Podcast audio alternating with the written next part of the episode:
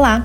Nesse podcast eu vou te apresentar a caixa de ferramentas centenária das relações públicas e principalmente como usá-las para construir reputação e aumentar as vendas. Olá, eu sou a Ariane Feijó, criadora da metodologia Inbound PR, e esse é o canal dos profissionais que querem inovar, gerar resultados e ganhar mais dinheiro construindo aquela carreira que é a carreira dos seus sonhos.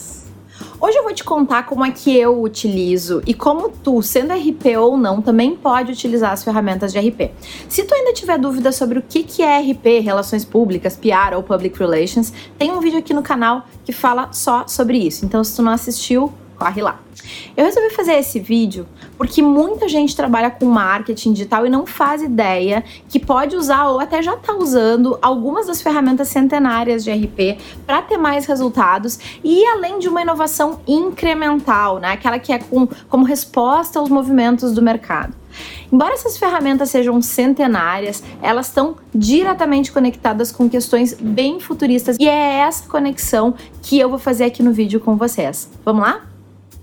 Vou começar por um recurso que talvez tu já conheça, provavelmente tu já conhece, mas ao utilizá-lo tu não sabia que estava fazendo RP e olhando para o futuro. Vou falar da ferramenta número 1. Um, diagnóstico. Fazer diagnóstico é entender o ambiente para o qual a gente vai comunicar. E a pergunta-chave aqui é: quais os desafios e oportunidades de comunicação e de relacionamento com os teus públicos de interesse que não estão sendo plenamente aproveitados. Aqui a gente tem que analisar o máximo possível de dados e informações, tanto dentro quanto fora da empresa, e é claro que um profissional de RP é treinado para enxergar esses problemas de forma mais ágil e mais assertiva. Mas um ponto importante para que a gente faça um bom diagnóstico é uma palavrinha chamada repertório. Isso significa que tu precisa ler, estudar, sair fora da tua zona de conforto, ter vivência em diferentes tipos de organizações e buscar informações que estão um pouco mais distantes daquilo que tu vê no teu dia a dia. Então aqui, esteja a par de tendências de mercado, é, tanto na área de atuação dos teus clientes quanto né, de, de outras áreas, enfim, cruza isso com desenvolvimentos científicos, é, interage com outras áreas de conhecimento é, e com pessoas, né, não só de humanas, mas também de exatas, para que a gente consiga uh, uh, validar e testar um pouco melhor as nossas hipóteses. Os melhores diagnósticos são aqueles que, além de dados e números, focam nas interações e eventuais gargalos de processo. A gente não precisa de pesquisas com milhares de pessoas e nem de sistemas caríssimos para poder fazer um bom diagnóstico.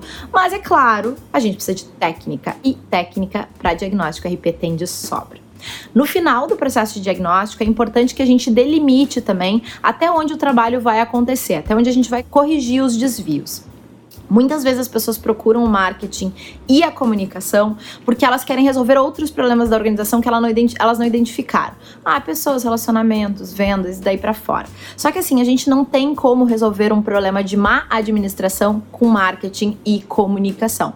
Por isso, não queira abraçar o mundo, faz escolhas e para ter sempre um diagnóstico bem preciso, define direitinho até onde tu quer chegar.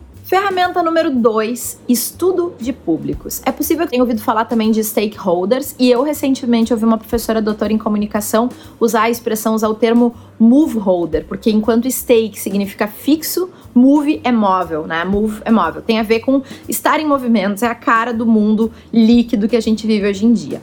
A pergunta-chave aqui é: com quem você quer falar? É importante separar os públicos de acordo com o contexto onde eles estão. Então, por exemplo, governo é um público, imprensa é outro. Cliente, super importante, é outro. O público interno, que engloba colaboradores, fornecedores, prestadores de serviço, é outro. E por aí a gente vai. Na metodologia Inbound PR, eu sugiro o uso de personas, uma abordagem do design e que a gente traz para dentro do marketing e da comunicação e que é bem inclusiva, especialmente quando algumas tendências futuristas já indicam que conexões significativas e personalização vão ser temáticas muito necessárias a se trabalhar dentro das organizações. Ferramenta número 3. Eu adoro essa. Planejamento de comunicação. Depois de identificar com quem a gente vai falar, a gente tem que entender como vai falar. E a pergunta-chave aqui é: por quais canais e com qual linguagem eu vou atrair a atenção dos meus públicos de interesse ou da minha persona? Um ponto fundamental que a metodologia Inbound PR traz é, para usar o planejamento de comunicação é a sincronização. A gente sincroniza o planejamento de comunicação e marketing com os objetivos de negócio da empresa. Até porque, pela própria metodologia, a comunicação ela começa nos objetivos de negócio e não nas redes sociais. Para ajudar nesse processo, eu criei o Canvas da Comunicação, que é um plano tático para conectar o planejamento do negócio com o dia a dia da comunicação. Já, já apliquei em várias empresas, já teve mais de 3 mil downloads. Para baixar, vou deixar o link aqui nos comentários do vídeo para ti. Uma das tendências futuristas apontadas pelo Trend Watching se chama pós-humanização o novo ser humano, né, ou quem a gente está se transformando, transcende e não aceita mais o que a gente chamava de normal. Ele é questionador, informado, holístico. Então, definir a linguagem e os canais passa por conectar não só com o cliente que a gente tem hoje, mas com o quanto essas tendências vão impactar no comportamento dele amanhã. Tem ferramentas muito bacanas no mercado para mapear esses comportamentos e interesses, e eu começo por uma gratuita que é o próprio Google Analytics. Ele nos dá insights super poderosos, super interessantes e que nos ajudam a começar a trabalhar nisso. Então assim, não foca só num canal ou só numa rede social olha antes para as pessoas com as quais tu quer te relacionar também de uma maneira holística. É, trabalhar dessa forma tem sido fantástico para mim e se tu quiser saber mais sobre isso, ou quiser que eu fale um pouquinho mais sobre isso, tá aqui o um minuto desse comentário e aí a gente pode falar mais ou até fazer mais vídeos sobre isso, porque é um assunto que eu adoro. Ferramenta número 4, fundamental comunicação interna. De acordo com os estudos futuristas recentes que eu tenho lido e com o que eu tenho observado no próprio dia a dia e nos últimos anos, passando por várias empresas, o que vai acontecer no futuro é uma atenção voltada para a preocupação da forma como a gente vai se expressar, comunicar e retratar o amor e o afeto isso significa principalmente entender a forma como a gente estabelece diálogos mais amorosos, que não seja nem na situação de ataque, nem na situação de vítima. Isso vai ser um grande desafio para as empresas. Só que não adianta a gente construir isso, né, essa relação dentro de, né, com os clientes, se a gente não trabalhar isso dentro de casa. Então a pergunta chave aqui é: as pessoas que constroem o meu negócio têm a visão alinhada com a história que eu estou contando para o mundo? Ou é só discurso. A confiança vai ser um dos pilares estratégicos dos negócios uh, ah, para a nova economia e nos próximos anos. Então, dentro de casa, transparência, assertividade e frontalidade são palavras de ordem. A empatia ela existe para a gente entender as diferentes visões de mundo e se expressar sobre elas, não é? E também é muito importante. Eu deixo aqui para vocês uma dica que é o livro Comunicação Não Violenta do Marshall Rosenberg. É, ele é fundamental para que a gente melhore e entenda o que está por trás dos discursos dentro de casa, até porque, gente, quem faz as empresas são as pessoas. Então a gente precisa focar no nosso público interno e precisa entender ele dentro de toda a sua diversidade. Eu sei que a gente já fala sobre isso, mas tu sabia que isso é uma ferramenta fundamental de RP? Talvez não, hein? Ferramenta número 5: relacionamento com a mídia e influenciadores. Com a quantidade de dados que a gente tem disponíveis em função do crescimento do poder computacional, de machine learning, de inteligência artificial e tantas outras tecnologias não tão famosas, é fundamental que a gente aprofunde cada vez mais as nossas estratégias digitais. Mas a gente precisa se preocupar também com a ética e a transparência no uso dos dados e insights gerados por tudo isso. Aqui a gente também tem que falar de confiança, né? Confiança vai pautar as relações de consumo daqui para frente. É claro, né, que usar dados tem o lado bom e o lado ruim, a gente pode estar tá manipulando as informações e é por isso que a pergunta aqui é: como eu posso usar a mídia, os influenciadores e os dados para levar a minha história mais longe e de forma ética e de forma transparente? Durante muito tempo, a RP foi vista como aquela área que consegue espaço grátis na mídia. E para muitos jornalistas, a gente até era encarado como um entrave entre eles e as fontes de notícia. Só que a relação entre a mídia e as marcas mudou muito. E hoje o RP tem um papel de gestor da comunicação orgânica e das interfaces entre marcas e pessoas, não é? é aí, claro, a gente não tem só os veículos de mídia tradicionais, então os jornalistas têm que lidar com bem mais do que os RPs, mas com dezenas de redes sociais que oferecem diariamente espaço grátis para a gente construir comunidades e interagir com os nossos públicos. Só que essa interação ela precisa ser estratégica e inteligente. As marcas estão assumindo um novo formato é, em meio a todo esse avanço digital. A gente ouve falar e é muito impactado hoje por influenciadores, né? A gente vê marcas super populares investindo em micro influenciadores, não só nas grandes celebridades, ou mesmo em nano influenciadores, que são aquelas pessoas normais com um volume inferior a 20 mil seguidores, mas que o que elas falam tem uma abordagem quase de recomendação de um amigo. Então isso está sendo muito, muito, muito utilizado também.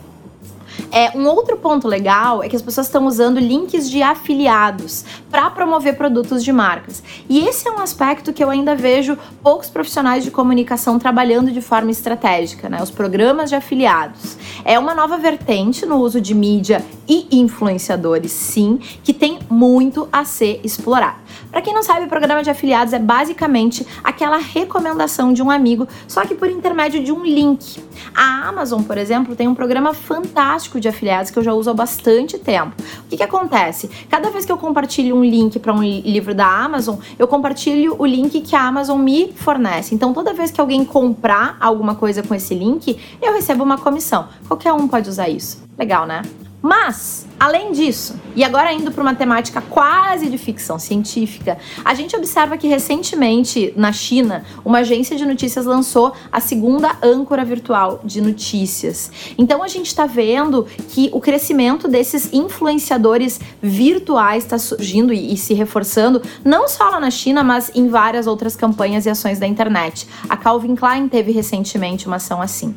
A Trendwatching chama atenção para o fato de que no futuro nós vamos estar muito mais atentos às marcas que incorporam personagens e avatares virtuais e eles então vão passar a habitar os nossos canais de uma maneira mais uh, rica, uh, mais imersiva e muito mais humana. Cada vez mais a gente está se acostumando com esse tipo de relacionamento significativo com essas entidades movidas aí a é, tecnologia, inteligência artificial e isso certamente é uma tendência que vai crescer mais. Mas não dá para robotizar os nossos amiguinhos virtuais. A gente pode pode automatizar, mas robotizar não vai funcionar. Então, tu não precisa aprender a programar e criar inteligência artificial, mas tem que se ligar no que está acontecendo agora. Por isso, fica a dica. Ferramenta número 6: eventos online. Evento, mais do que um acontecimento, é um sinônimo de experiência. Eu trabalhei algum tempo com o pessoal de live marketing e eu ouvi coisas muito legais. O mais legal que eu ouvi deles é que o evento é a forma de uma marca chegar no coração do consumidor. E é muito verdade. E por isso a pergunta-chave que eu deixo aqui é: como eu posso promover experiências memoráveis, reforçar as minhas mensagens e olhar no olho das pessoas que eu quero atingir? Existem vários tipos de eventos, tá, gente? Desde eventos mais corporativos, mais sérios, até os eventos de entretenimento, como o Rock in Rio. Mas todos eles, sem exceção, são veículos de entrega de mensagens importantes e que precisam ser norteados por experiência. E quando a gente fala de experiência, é, a gente está falando de gerar memórias positivas em todos os pontos de contato tanto no on quanto no off. Cada vez mais a gente é online. As pessoas estão sempre num estado de transformação, mudando de opinião, com mais marcas à disposição, e por essa razão o evento é um mecanismo fantástico de reforçar as mensagens. Nunca vai ter um produto, um serviço ou uma solução que seja perfeita para todo mundo, mas para os nossos públicos de interesse, e eles também são move holders, vão mudando, é preciso oferecer uma constante adaptação. Eu já fui em eventos em Londres lá por 2012, ainda na época das Olimpíadas, em que para entrar num lugar era preciso fazer um reconhecimento facial, é, tinha sensores e objetos inteligentes, e tudo isso é, construía um ambiente diferente no meu entorno de acordo com o que eu queria. Então, assim, a gente já estava falando em 2012, a gente precisa entender mais que tecnologias de eventos são essas. E para isso, não falta eventos legais e tendências aí no mundo para gente analisar. Ferramenta número 7, networking. A minha querida parceira e amiga Carol Andrés, tem uma frase que eu adoro para networking. Ela diz que networking não é só papo, é reconhecimento do outro. Olha que legal. A pressão que a gente vive todos os dias está queimando as nossas reservas físicas e mentais. E como consequência, no futuro eu acredito que tende a crescer a busca por marcas que nos apoiem na procura e no encontro do bem-estar. Em suma, um bom networking, ele tem que nos ajudar a resolver algum problema. E desse networking vão surgir negócios melhores. A pergunta aqui é: como eu posso atrair mais pessoas do meu público de interesse diariamente, ajudando elas a resolver os seus principais problemas e levando conteúdo útil?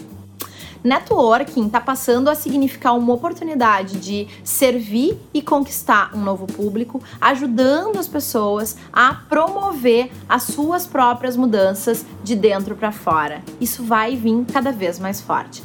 As organizações mais legais que eu conheço, que estão conectadas com a nova era e com a nova economia, estão reconhecendo essa nova realidade, essa busca do ser humano e reorientando a cultura interna em torno de tudo isso. E eu vou dar um exemplo incrível para vocês de networking de abundância que tem se desenvolvido muito no mundo, que é o Sistema B. Eu vou deixar o link aqui nos comentários, na descrição do vídeo, para vocês investigarem isso aí um pouquinho mais a fundo, porque é muito legal. Essas e outras ferramentas não são usadas, gente, como um fim nelas mesmas, tá? Eu não posso usar evento, acabou, público interno, acabou acabou, diagnóstico acabou. É por isso que a RP é uma profissão complexa, né? E complexa de entender. Porque a gente pode fazer muitas coisas, contanto que haja um norte, que haja uma estratégia por trás. Então não é sair fazendo usando as ferramentas inadvertidamente, tem que ter um plano. E eu relembro vocês que mais do que visibilidade, a RP trabalha com foco na construção da reputação e da influência orgânica de marcas, pessoas, produtos e serviços, tá? Essas são apenas sete ferramentas de uma caixa de ferramentas muito maior e cheia de recursos. Se tu quiser saber mais sobre elas para melhorar a prática diária e ganhar ainda mais dinheiro com RP, eu vou te deixar a dica do meu livro Inbound PR, Como sincronizar negócios rumo à maturidade digital. Ele está disponível na versão digital na Amazon ou impresso pelo site arianefeijó.com.br/livro. E por falar de colocar tudo isso em prática, eu quero saber como é que tu vai usar ou como é que tu já usa todas essas ferramentas para gerar mais resultados e se conectar com o futuro. Comenta aqui embaixo, eu prometo que eu vou responder todos os comentários. Espero que você tenha gostado desse conteúdo e não esquece de assinar o canal e me seguir lá no Instagram, porque é onde eu vou publicar cada vez mais bastidores e dicas rápidas de como usar melhor e como usar as ferramentas do Inbound PR. Meu arroba é Ariane Feijó. É incrível te ter por aqui. Eu te vejo no próximo episódio ou em algum lugar físico ou virtual do nosso universo online.